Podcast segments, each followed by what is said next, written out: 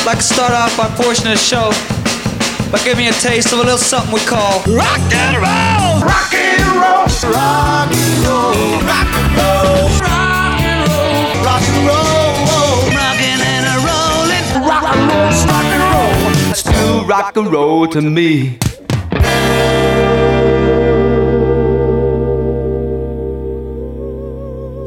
All right, welcome to the It's Only Rock and Roll podcast. I'm Don DiMuccio, and today is the all drummers edition of It's Only Rock and Roll. Later on in the show, we'll be talking to a man who made up the backbone of Billy Joel's band, touring and recording with the Piano Man from 1974 to 2004, and has now written about those 30 years in his memoir, Liberty Life, Billy, and the Pursuit of Happiness. One of my drumming heroes, Liberty DeVito. But first, I met today's co host back in 1990 when I was first getting my band Black and White off the ground, and our respective bands were on the bill at a Rhode Island club called the Full Moon Saloon, I believe. I was about 18 or 19, and I was used to hearing heavy hitting drummers, but I hadn't seen one yet who could swing like a jazz cat with the power of John Bonham behind it all until I heard this guy. Drummer of Neil and the Vipers, my good friend Mike LaBelle. Hello, Mike. How you doing, Don? What are you calling from a payphone? Yeah, pretty much. Nice. No, nothing but the best equipment on my end. Ah, who needs all this fangled crap? But uh, I just wanted to be first to tell you, uh, yours was the first podcast I've ever listened to in my entire existence, and it's an honor to be actually part of the same podcast. Oh man, thank you. That means a lot. So thank you for that, because uh, it's it's uh, it's a nice format, and I I just was not clued in. You know, it was your first. Was I gentle? Oh, oh yeah, Good, good. oh yeah, Good, it's all good. My first question, Mike LaBelle. Um, how exactly are you related to Patty? Um, I am absolutely not related, and it's it's not my fault. Given a choice, I would have been. I, mi- I missed my cue. I'm, I'm still working out the kinks. It's going to take me a while. I love it. So, drums. What the hell's wrong with us? Uh, yeah, it's a sickness. It really it, is. Uh, it, it takes your mind. It takes your soul. Uh, it takes every extra penny and then some that you've got to uh, keep up with the Joneses, and not really. Uh, you know, I, I, I buy stuff that doesn't even fit into the budget because you just got to have it. You remind me of those guys who work on their cars. That's like your relationship to your It drums. is about that. Yeah, it's about that same sickness. Yeah. I, I know a few people like that, and and it it really never ends. no. You know, as soon as you've got exactly what you want, something else comes along, and all the stuff you just got together, oh, that doesn't count anymore because now you got a new goal.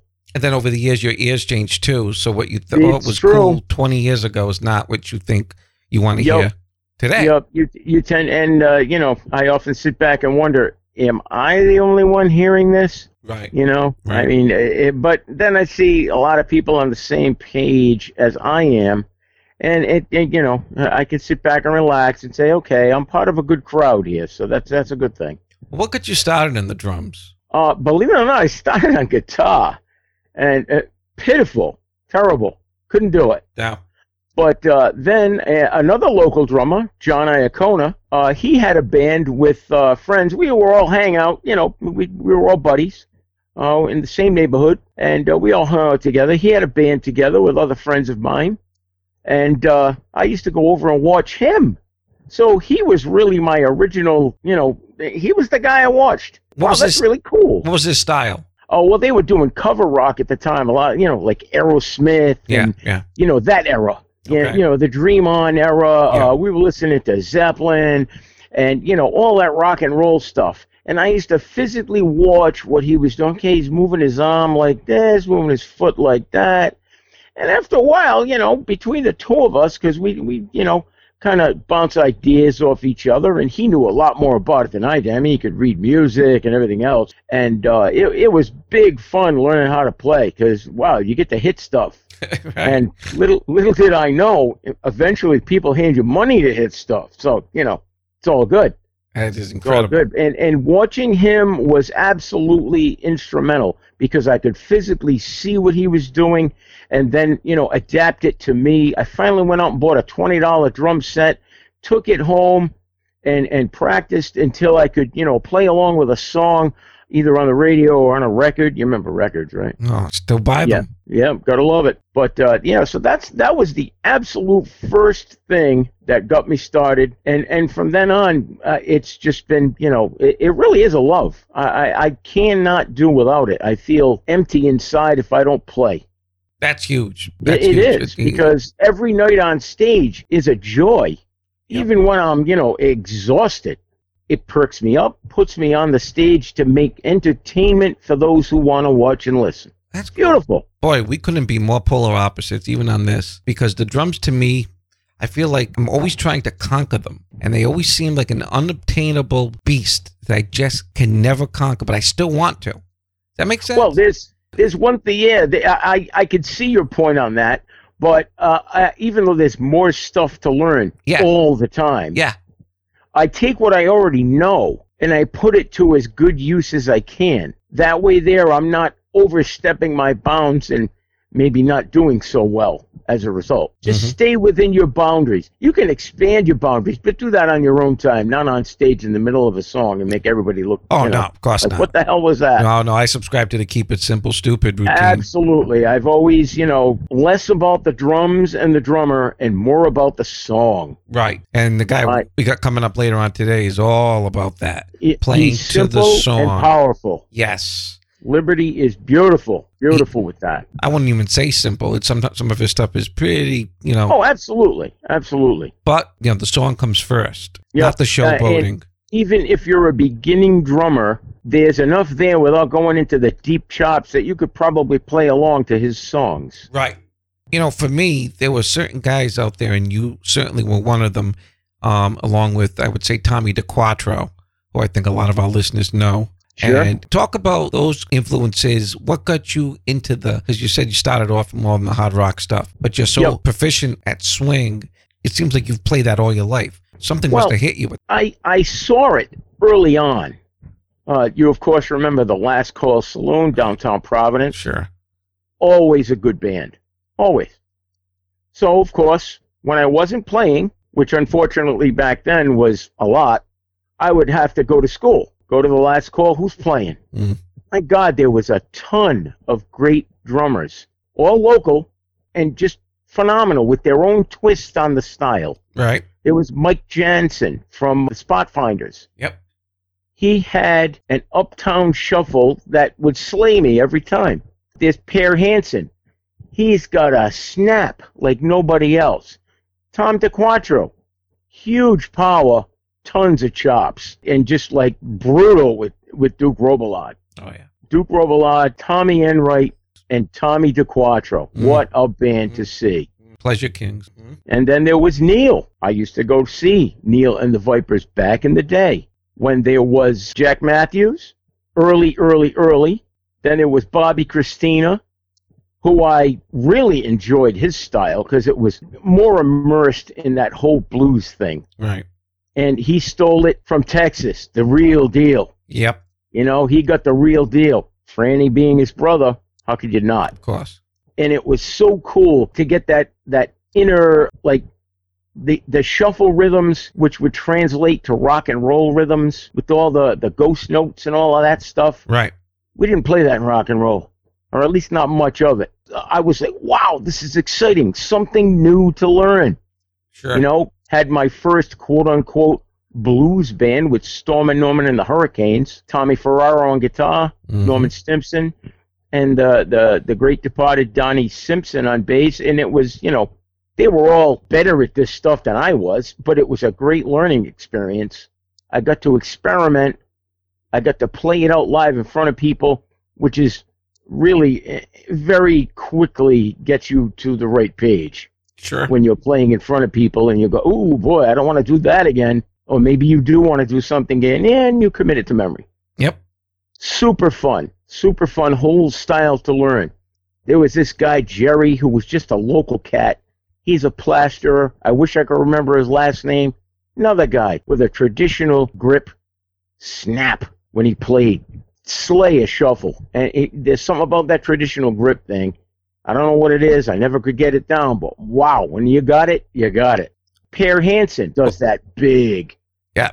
I just see him with Ronnie Earl. Um, because I I got into it probably 10 years after you did. So I kind of we arrived on the scene around 89, 90, and I got to see Steve Barbuto with the James Montgomery Oh, band. yeah. Unbelievable drummer. His too fast shuffle. Uh, Ah. my jaw would be on the floor. Yeah, yep. Yep. People don't realize, especially in the 80s, Rhode Island, the areas surrounding, what a hotbed for that kind of music. It was. whatever Seattle is to the alternative scene in the 90s, Rhode Island was to the blues scene. And we were getting, I mean, guys like Stevie Ray Vaughan and the T Birds and and we're just, you know, passing through and playing like nothing because there's a there's a connection. It's like an Austin, Rhode Island connection. Oh, there was. There was. I mean, there were guys coming up from Texas just to play Rhode Island. Yes. And and there were guys from Rhode Island. Well, well, you got to play Texas. Yep. You just have to. I mean, there's, you know, you'd almost think there was a straight highway between the two. I know. Wish it was still there. Well, you're not kidding. You know, you had Roomful of Blues. Oh, how, we, With, how we forget all- John I mean, Rossi? Johnny Rossi. No, I didn't forget. Hadn't gotten there yet, but I didn't Go forget. ahead. Go He had that massively fat swing shuffle thing. Yep. Wow. I used to stand behind him at uh, in, down in Misquamicut at the Windjammer. They had a huge stage, so I could go r- right behind the stage and just stand and watch him play. It was phenomenal. He wasn't like swinging from the trees with his sticks, No. but boy, there was power there. Just that opening Just- track on the, the, Ronnie Earl album he played on. Ronnie, John- Johnny, Yeah. Ronnie Johnny, huge. Listen to that. And I do. And not you, I'm talking to the audience. If anyone Yeah, wants to know, listen to that song. It's just so effing cool. I believe that was the Smokin' album. Not positive, but I think it was the Smokin' album. Neil Gouvin, another monster. oh, yeah. Sugar Ray and the Blue Tones, which was at one point Ronnie Earl and the Broadcasters. Yep. They call me Mr. Earl album. Phenomenal drumming on there. My favorite track on that is the Rock Rumba. Wait for my chance. You guys Wait do, for my chance. used to do nice. that. Yep. Yep. And the and the whammy bar guitar in that, wicked. Oh, Phenomenal. Who does that? Nobody. I think your guy does it quite a bit. Uh, let me tell you, Ronnie Earl kind of wrote that book, though. Yeah. Yeah. Yeah, Yeah. that was the good stuff. Well, I, I that was another album that I kind of weaned myself on. It, it was, you know, kind of like the uh, you gotta listen, you gotta learn it. Yes. This- that was one. Uh, That was one. tell me about some of the national acts who got you inspired. Oh, Of course, National the drummers. T-Birds. Of course, uh, Mike Buck, Franny Christina. Yep. Totally different styles. Yep. but both phenomenal, both worthy of standing there and soaking it in. Uh, I'm so glad I got to do that. And again, my hats off to Bobby Christina, very instrumental in me learning some of that stuff because I could go see it right here all the time. What'd you think of some of the guys who weren't doing so much of the, the, the blues thing, but just the all around, you know, journeyman drummers like Jeff Porcaro, um, Steve Gadd, those kind of guys, wait, right? Talk about that a little bit. Oh my God. You know, early on, I was so clueless. I had no idea the whole Steve Gadd thing. Had no idea. Yep. I was like, yeah, what's the big deal? What's the big deal? But as I got older and I realized, yeah, it's about the song. And then it hit me. Oh my God, that's what Gadd's doing. Mm-hmm.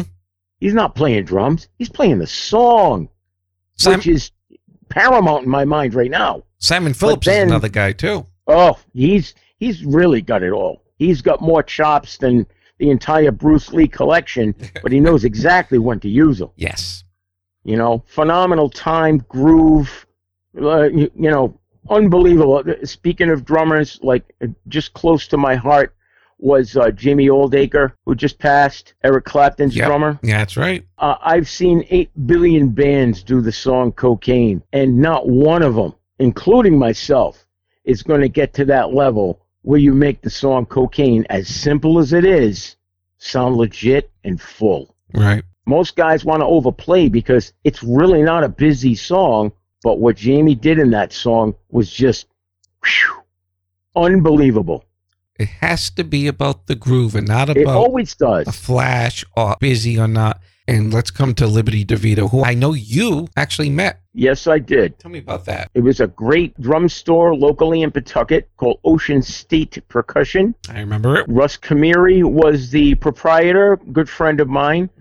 And uh, he used to entrust me with taking care of the door for him. So I got to meet all the people that came in for clinics, and it got to meet Liberty DeVito and hear his power, like unmiked, uh, uh, just like a live set of drums in a room, and it was wow. You could put another guy on the drum set, it ain't gonna sound like that. Liberty had the big tone right out of the cans. It was beautiful.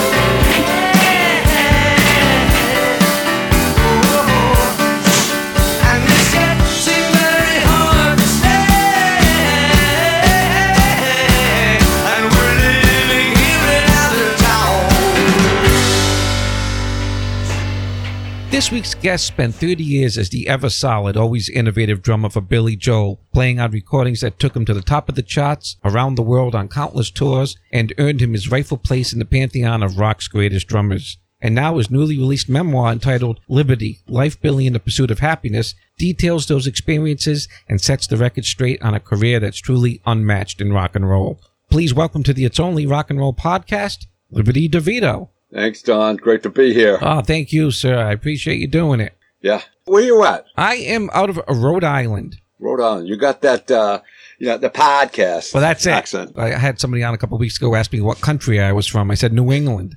So That's the beauty of the United States. It's all you go, you know, a couple of feet out of your hometown, you hear somebody else talking a different way. exactly right. I love it. I'm also a drummer. I'm sorry to hear that. Yeah, yeah, I've been starving ever since. And I blame you, by the way. Oh, thank you. Uh, you and Ringo. And, you know, like the rest of the world, you, I know you're a big Beatle fan and you were inspired by Ringo, but talk as if you're talking to some 15 year old kid who has no idea what we're talking about. Tell me what that experience was like seeing them and getting inspired. Oh, well, it was February 1964. The President of the United States was just killed in November. We were uh, the new generation that had nowhere to go. I mean, Elvis was the older generation's uh, a star, music star. So when they showed up on uh, the Ed Sullivan Show, they, because they came from Liverpool, England, where nobody really knew where that was, they, they could have come from Mars because they talked different. They looked different. And they were actually um, just recycling black music that we weren't allowed to listen to as white kids in the United States. Right. And all of a sudden, this was brand new stuff to us. They kind of like just blew the whole country away. Sure. It was a relief. It was it was a, a relief from the, the the president being shot, and we were in a new year, and this was like, okay, this is going to be good. Tell me how that made you want to play the drums. Well, because uh, when I, you know, I write this all in a book. When I was in uh, the, the sixth grade, my parents bought me a set of drums. They bought it from my cousin. I didn't ask for drums or anything like that. I always loved music, but I didn't ask for drums. And uh, all of a sudden, drums show up. And I asked my father later on in life, why did you get me drums? And he said, because they didn't make Prozac when you were a kid.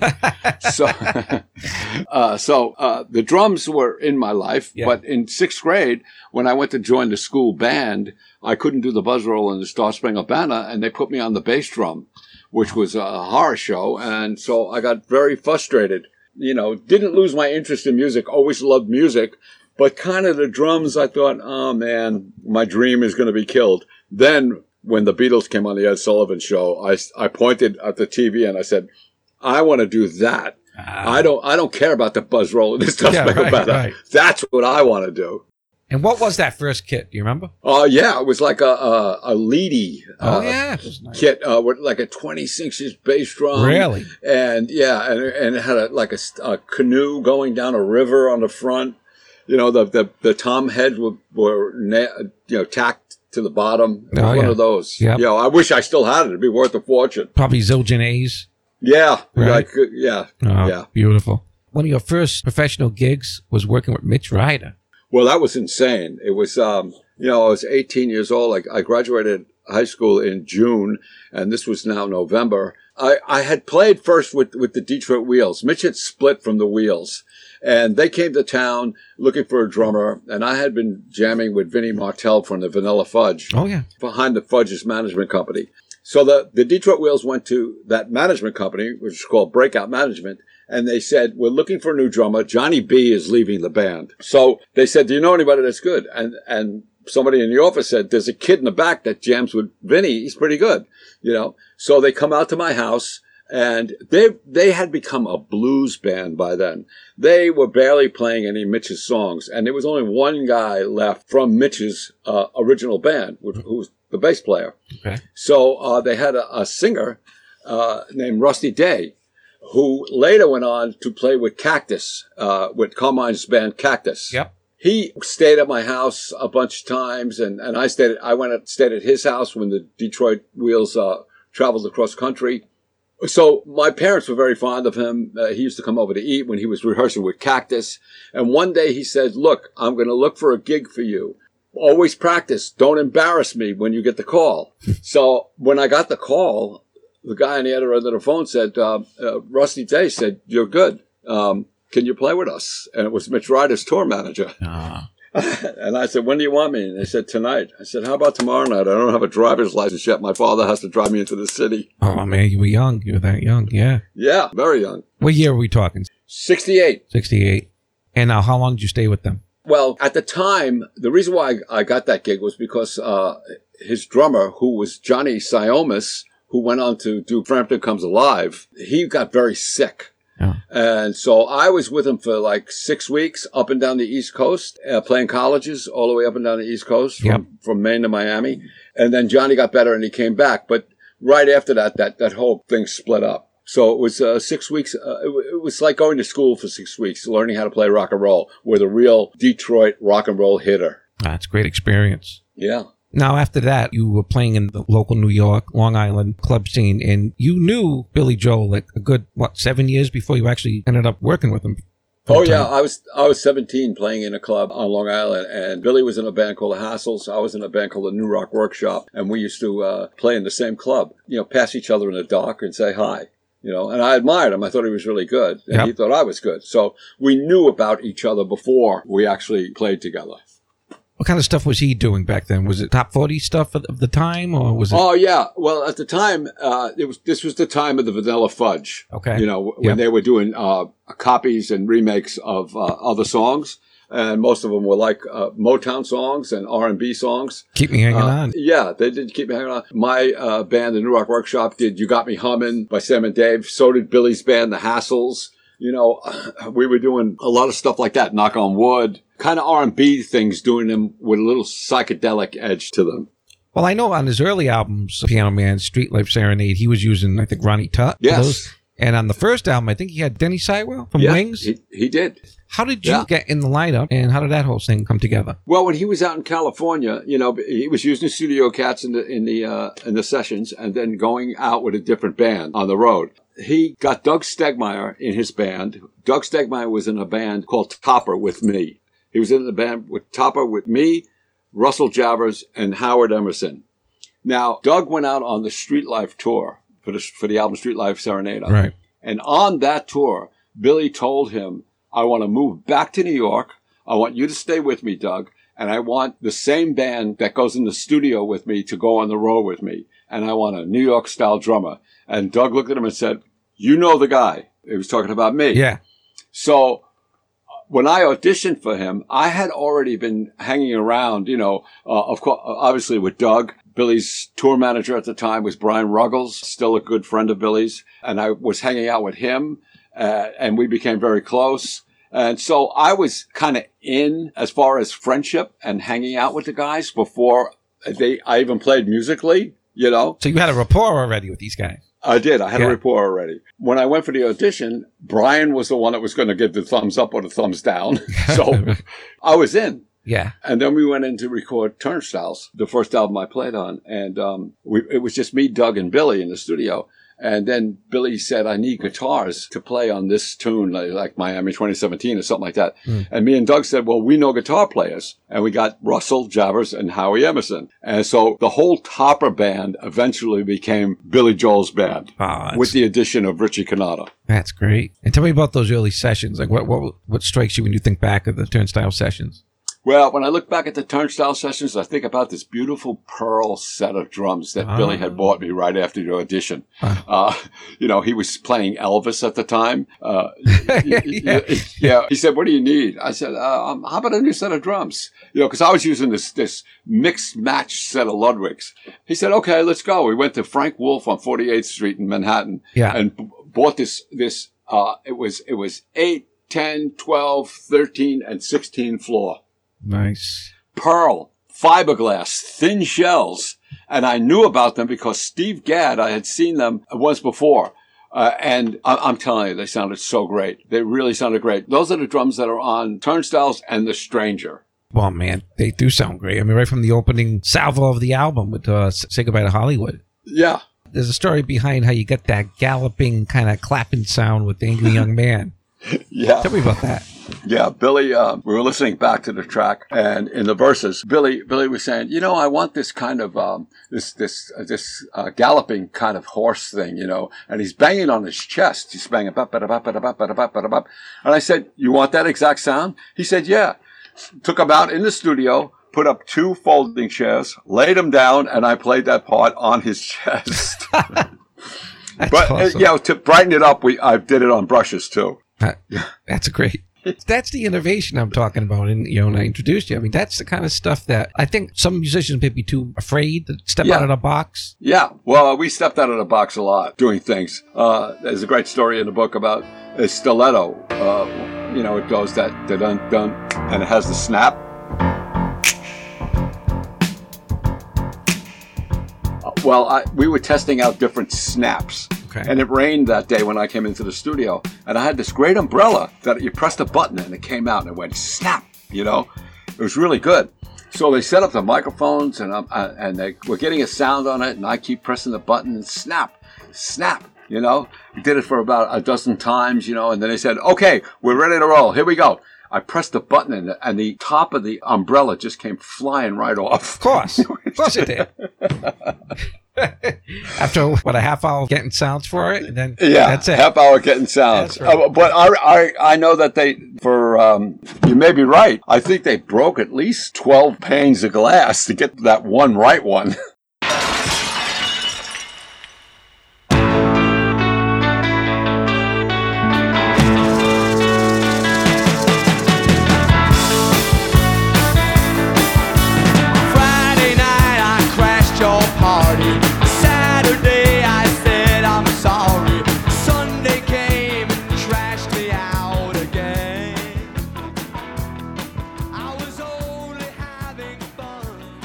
The Stranger was the huge breakout album, and I know you've given a lot of credit to Phil Ramone. yes. Now, Billy was at one point talking to George Martin about producing that. Yeah, he was. Um, George, Sir George, Sir George, yeah. uh, came, wonderful man, uh, came to see us play. And we were all excited about it. After the show, Billy met with him and, and came back. And we said, well, what, do you, what did George think? And he said, he wants to produce me. And we were like, that's great, man. Yeah, but he wants to use studio musicians. Yeah. So that's when Billy said, uh, love me, love my band, and said no to George Martin. And um, then Phil Ramone was the next in line. He was a staff producer with uh, Columbia Records at the time Right. and he came to see us at uh, Carnegie Hall, and um, he met with us right after the show at the Howard Johnson's down the block where we were staying. He said, I, I want you guys in the studio to be the rock and roll animals that you are on stage. That's cool. You, you know, Yeah. but he just he showed us how to hone it in. You know, like just bring it in. Was he a taskmaster? Was he someone who demanded take after take after take, like a Phil Spector, or was he more just get it live and do it once and get that original spirit? Uh, Phil Phil went for the feel. That was Phil went for the feel. You know, in, in the studio, it was said, uh, if you're going to make a mistake, play it loud because it might be the best thing you'd play all day. That's nice. So you know, it was like uh, Phil would sit behind the board, and we'd be playing and doing a take, and he'd go, you know, make a couple of changes, and if if he stood up, that means the take was was good. So keep going, and then if he started to move, Yep. that was it. You knew that was it. You know, even if the record sped up a bit, slowed down a bit, th- that was the beauty of, of, of the way we used to record. There was no, uh, what do you call quantizing. Right. There was none of that. You didn't play to a click? Uh, a couple of times I did. I remember when the, we did The Stranger, they had the click in the board. And I, I was like, oh no, not a click. And Steve Khan, who was playing guitar at the time, he looked at me and he said, the click is your friend. you know, we actually used the click to set the perfect tempo for the song Right. because as, as the song went on, you know, I like to go from a verse into a chorus and just give that little edge of, of, you know, play in front of the beat then, to Right. speed it up a little bit. Right. And if the song wasn't, if it wasn't the take and the song got faster by the end, we always had that click to go back to that original tempo. Because usually when you start recording the, the next take, if there's no click to go refer to, you start at the tempo that you ended at. Right. You know, Yep. so that the, the click was a safety net. A couple of times we, the click went all the way through. I think I'm running on ice. The click went all the way through. Uh, just a couple of songs. When I was eight years old in 1979, I remember spending hours playing along to my eight track of The Stranger, trying to learn that opening fill you do right before the verse of Only the Good Die Young. Tell oh me yeah. about how all that came about, because I know there's a great story behind that. Well, see, if you were as old as I am, and you had bought the Axis Bold as Love album by Jimi Hendrix, you would have heard that same fill on uh, Up from the Skies by Mitch Mitchell. Yeah. I just wanna talk to you. I wanna do you no harm. I just wanna know about your different lives of this here people farm. you know, yeah, that was originally written as a reggae song. You know, we were trying it, beat it to death in the studio. Yeah. And I told Billy, I said, dude, the closest you've ever come to Jamaica is on the Long Island Railroad. There's a stop at Jamaica, New York, you know. Yeah. Uh, and, uh, and so I said, no, let, let's, let's try this. Let's make it swing. And it, it was sitting really well when Yep. it was swinging like Right. that. And I thought, wow, I got it to swing. Why did I do that Mitch Mitchell beginning? You know, if Mitch was alive, I probably owe him money. so You know, it's funny on on Still Rock and Roll of Me. You know, I break into that straight four fill. right. You know, and Alan White did that on uh, uh, Instant Karma. That's why I heard that, and I went up to Alan at a NAMM show, and I said, "You know, Alan, I got that uh, that straight four fill from from you playing it on Karma," and he just put his hand out like he wanted money.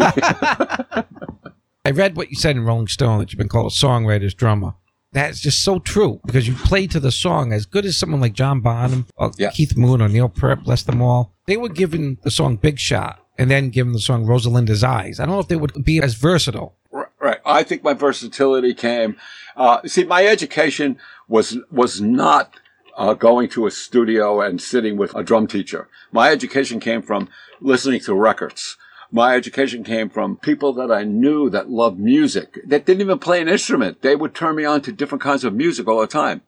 But my big shot came when I played weddings, believe it or not. Oh. A friend of mine, he got me in this wedding band. I did not want to do it. He lent me his tux. He lent me the bow tie, the whole thing, you Yeah, know? yeah. He says, you're going. I already told him you're coming. Uh, it was in a catering hall. So I felt like I got a, an offer that I couldn't refuse. So I, I went to this thing. I'm driving there thinking like, wow, I played with Mitch Ryder. What am I doing playing weddings? I, I'm, I'm destroying my career. It's over, you know?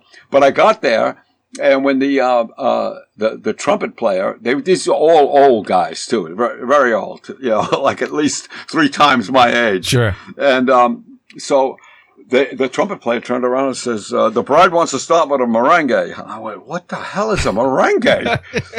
I played those weddings for two and a half years, and I learned more there than anywhere else. Oh, yeah. You know, because you had to play ethnic music. Right. You know, you know uh, uh, my Yiddish mama, you know, the Tarantelle, Right. uh, all, all that kind of stuff. So when I got in the studio with Billy and it came to Just the Way You Are, it was easy to pick up a brush and a stick because I played bossa novas at weddings, you know? Uh, Yep. Yeah. And my favorite album, Glass Houses. Don't ask Gotcha, me baby. why. What a great tune. I don't think there's a snare hit in the whole song. There's not. As a matter of fact, there's no bass drum in it either. At that, that boom, Huh. boom. It's a floor tom. Really? I, pl- I played that with, with a shaker and a floor tom. See that I call that courageous. No, people might think that's crazy, but you Yeah. know, I don't know if I was given that song, I'd be like, well, I got to play the snare, I got to do this, I got to get there's no hi hat. Very few drummers do that. I mean, Ringo on the song "Something," there's no hi hat in it. Right. There's no hi hat in it. And uh, I was listening to a song on the radio yesterday that Ringo did. Um, I'm looking through you, and there's a tap, and he's tapping on a on a paper cup. Yeah. Yeah. You know, I mean, uh, at the time they didn't have those emulators. You couldn't emulate things on a keyboard. Right. You had to do it there. You Right. know. I could get off on a tangent about computers and how the whole music scene is destroyed because of it, and Yeah. it's too easy today. You don't have to be creative. You don't have to look for ways of doing things. Yeah, yeah. Well, you develop your own style when you, when you're um, you know just looking in the room for something to hit. You know what I mean? Sure. Uh, it becomes your own thing.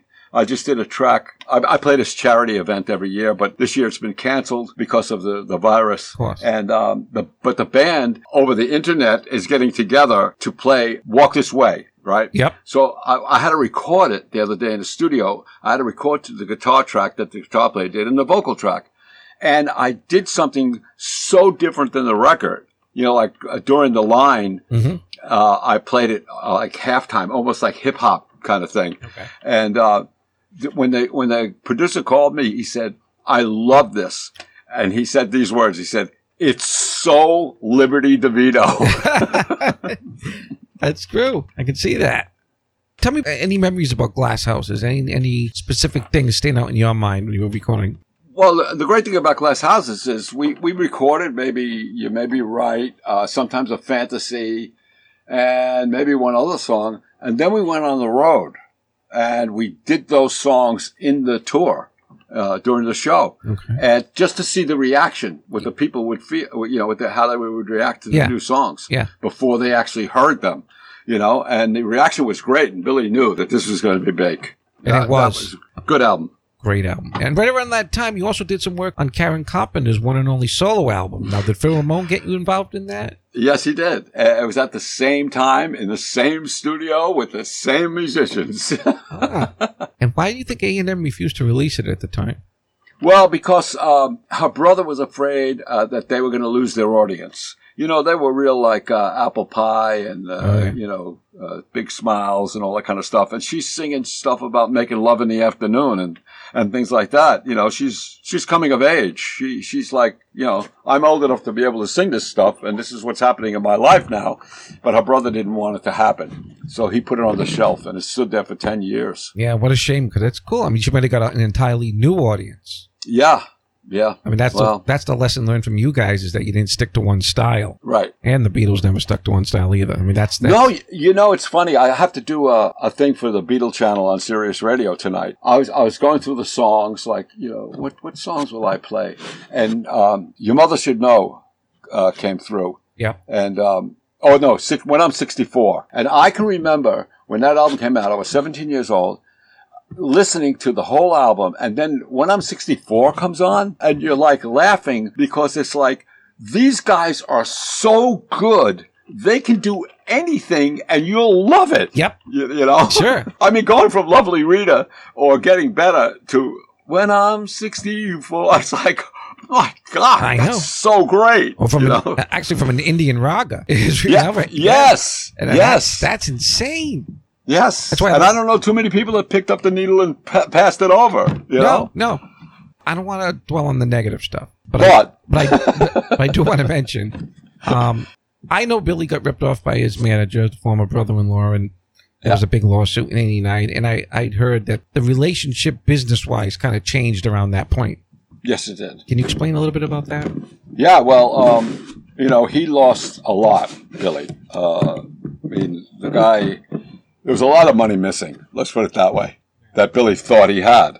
And um, so, in order to recoup, and Billy said this himself, he felt like he was uh, Peter stealing from Paul. But, um, you know, we were getting bonuses on the records, on the albums. Yep. He asked for that to stop. He said, I, I can't do that anymore. We were getting percentage of the of, of the uh, gross when we played uh, arenas, and he said, I can't do that. I have to put you on a salary now. You know, so he did everything he possibly could to keep Billy Joel and this unit together. Mm. But it did take taking some things from us that uh, we were getting at the time. Right. Do you remember what your last gig with Billy was? Last date? Oh yeah, it was uh, 2003 at the Brendan Byrne Arena in New Jersey, I believe.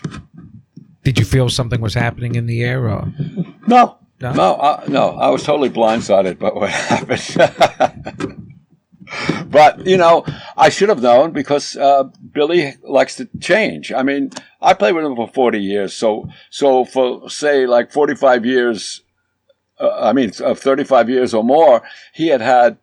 Uh, you know, went from Piano Man to Street Life, then made a major change coming to New York with Turnstiles, and then changed and did Stranger, which was a pop album, and then 52nd Street, which had more jazz influence, and then Glass Houses was rock. So he constantly was changing. I was the only thing in 30 years that he didn't change. You know? right, right. It's a good run. It was a great run. I, like, when kids went to school, we all ate. Yeah, yeah. But it still hurts. Oh, yeah. Because we were friends, Right. you know. And now the great thing is, is that we have that friendship back again. I read you guys had breakfast together and sat together and, Yep. and talked and, and it was all over something ridiculous and stupid. Stupid, yes. And I'm not yes. gonna, I won't ask what it is. The only thing is like you never got the chance to refute whatever he thought it was. You know, all this time. Well, well, here's the deal. What what happened is Billy Joel is surrounded by so many people. I mean, there's the other band members, there's the road crew, there's management, there's there's so many people that he trusts to do their jobs. So he's trusting them. So if he hears something that somebody said that I said or did, Right. um, he's like thinking like, okay, I could, I trust this guy and I believe what this guy is saying. But his mistake was he didn't come to me and ask me if I did that That's or it. said that. And my mistake was I didn't stand out in front of his house and wait until he pulled out with his car and stopped him and said, "What happened?" Right.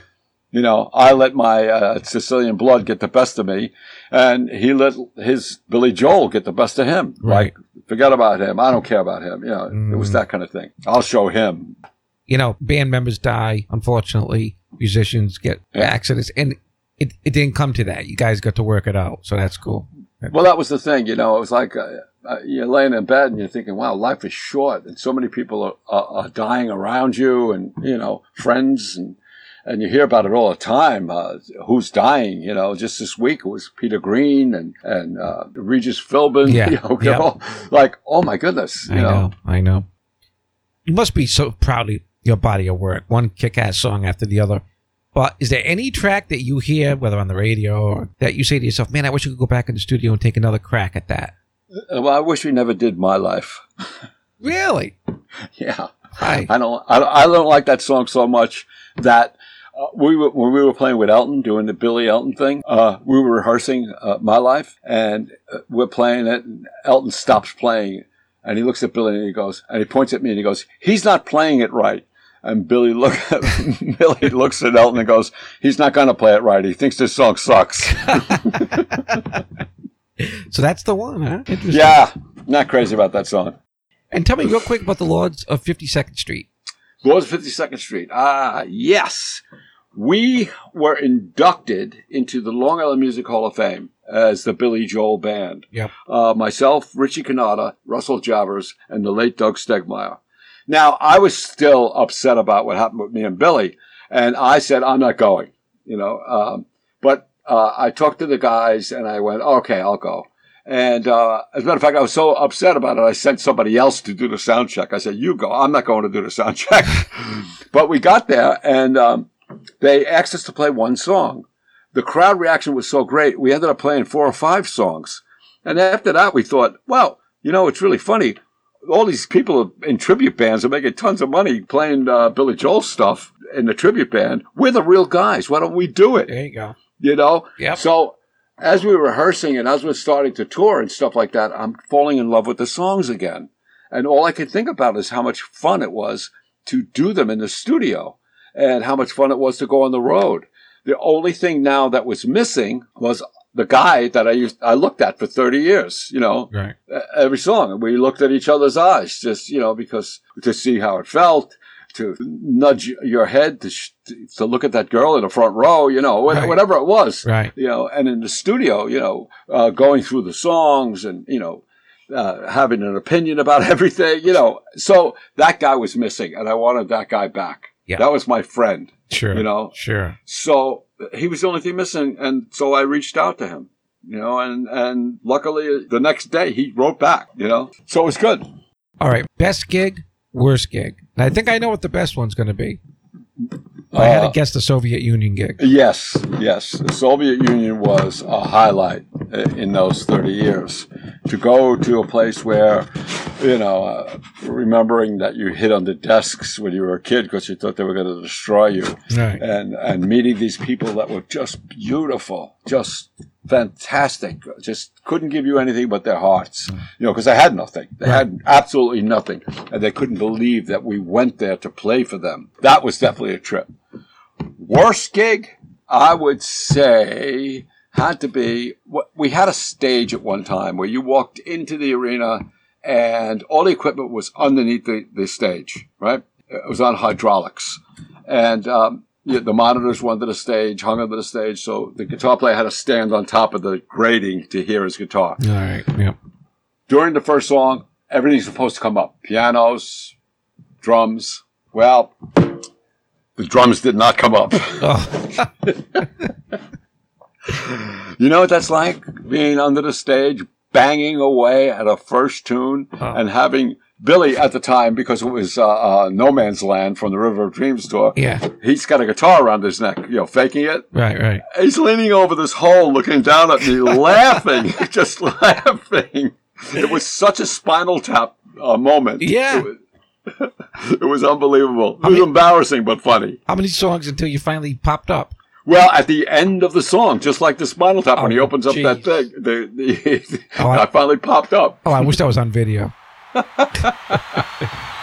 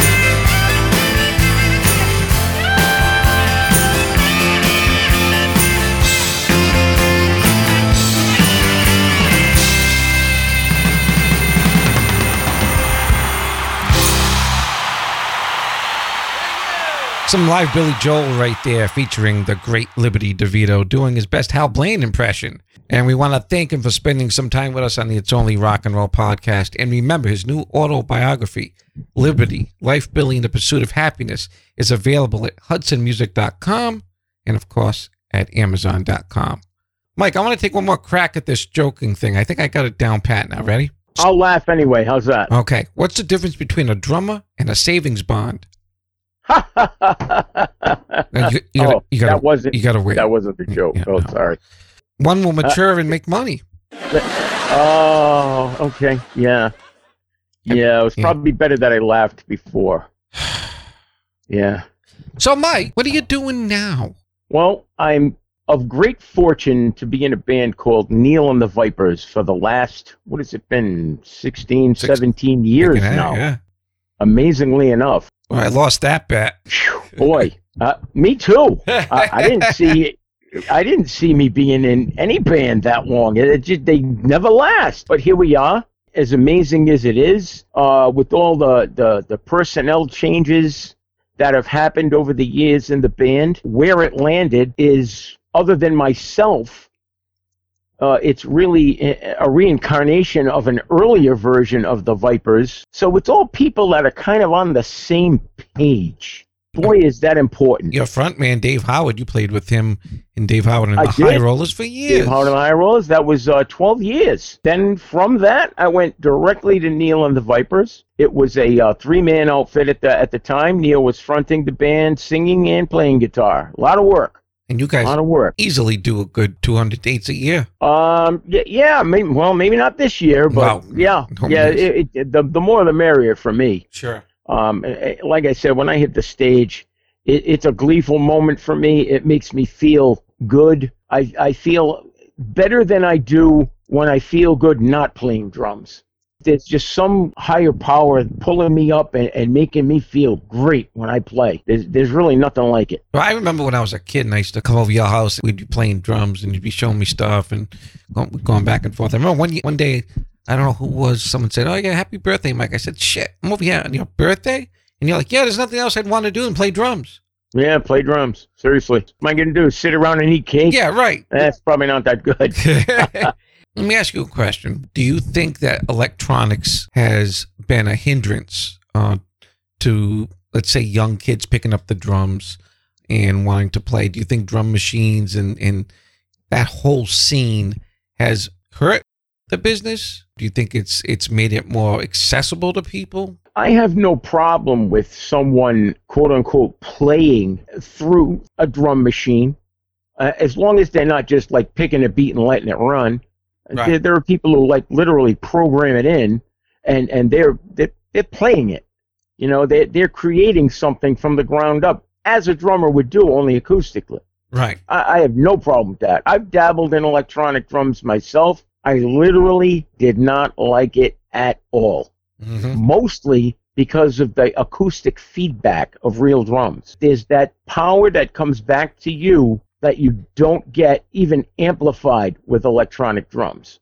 Because you're It- bouncing it's off a pad. You're not bouncing off. And, you know, Yeah, and that was part of it. Although they have They've come a uh, long way. I know. mesh mesh padded uh, drum pads now, and and they do feel better, but they're they're almost too bouncy. So you're kind of at the other spectrum now. Like it's too easy. Remember those You know, original you ones that you'd see like in 1979? They almost looked like leather bar stool seat covers. You know what I mean? Uh, well, Simmons put them out, I think. Oh yeah, Well, yeah. way back. Yeah, they were they were hexagonal. Those you mean? Well, the original, the, the ones I remember seeing were round. I know the hexagonal ones that came out maybe like in '82, Yep. but we're yep. talking. And I even- remember Tama had some that Yep. kind of looked uh, triangular, Yep, yep, yep. and those actually, believe it or not, the bass drum felt great because they put a center pad in there. Yep. And I don't know quite what it was, but when you played it, it felt like a real bass drum. It had that, the, a little give Mhm. and, and a little take, but you still don't get that acoustic feedback. No. It just didn't do it for me. I tried to use them for rehearsing and for uh, practicing at home, and it was like, ugh, all I could hear was that tap, tap, tap noise. I didn't Oof. like it at all. All right, I'm going to hit you now because we're coming close to the end of the show. Sounds good. And I didn't even tell you in advance. So I'm putting you on the spot. Favorite drum song? Favorite drum song? Oh my. That has to be Rock and Roll by Led Zeppelin. For me, I love the, the, the of course, you know, the limelight for the drummer at the beginning, Yep. the limelight for the drummer at the end. Mm-hmm. It's just a nice, powerful, simple rock and roll song throughout the whole thing. Good you know, and choice. it also incorporates that ghost note kind of thing in a rock and roll setting. Right. Almost Earl Palmerish, if you will. And we all know he's kind of uh, riffing off a Chuck Berry lick. Yep. Yeah, I, opening. am trying to think. Uh, I think it was a Little Richard tune that he copped that from, and I believe it actually was Earl Palmer, but I'm not positive I on think that. I, I always heard it was Run Run Rudolph. And that- no, I that- think it goes back further than that.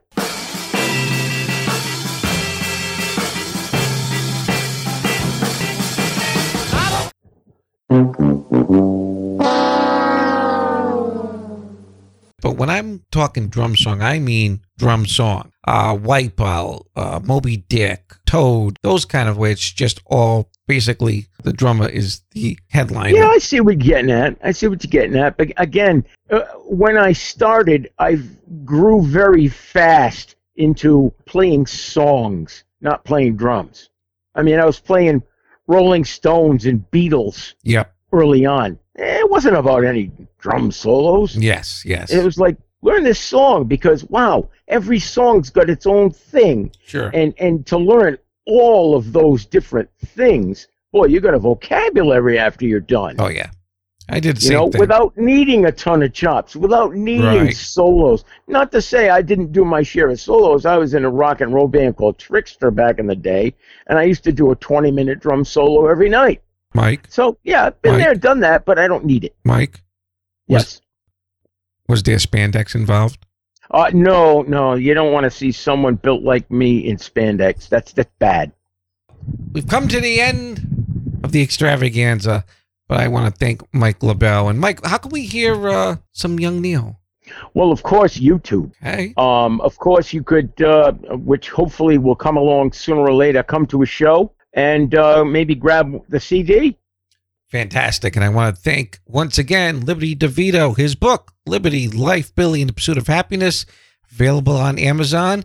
And we hope you'll all join us again at It's Only Rock and Roll Podcast. Thanks, Mike. Thank you. From Warren, Rhode Island, Young Neil and the Viper.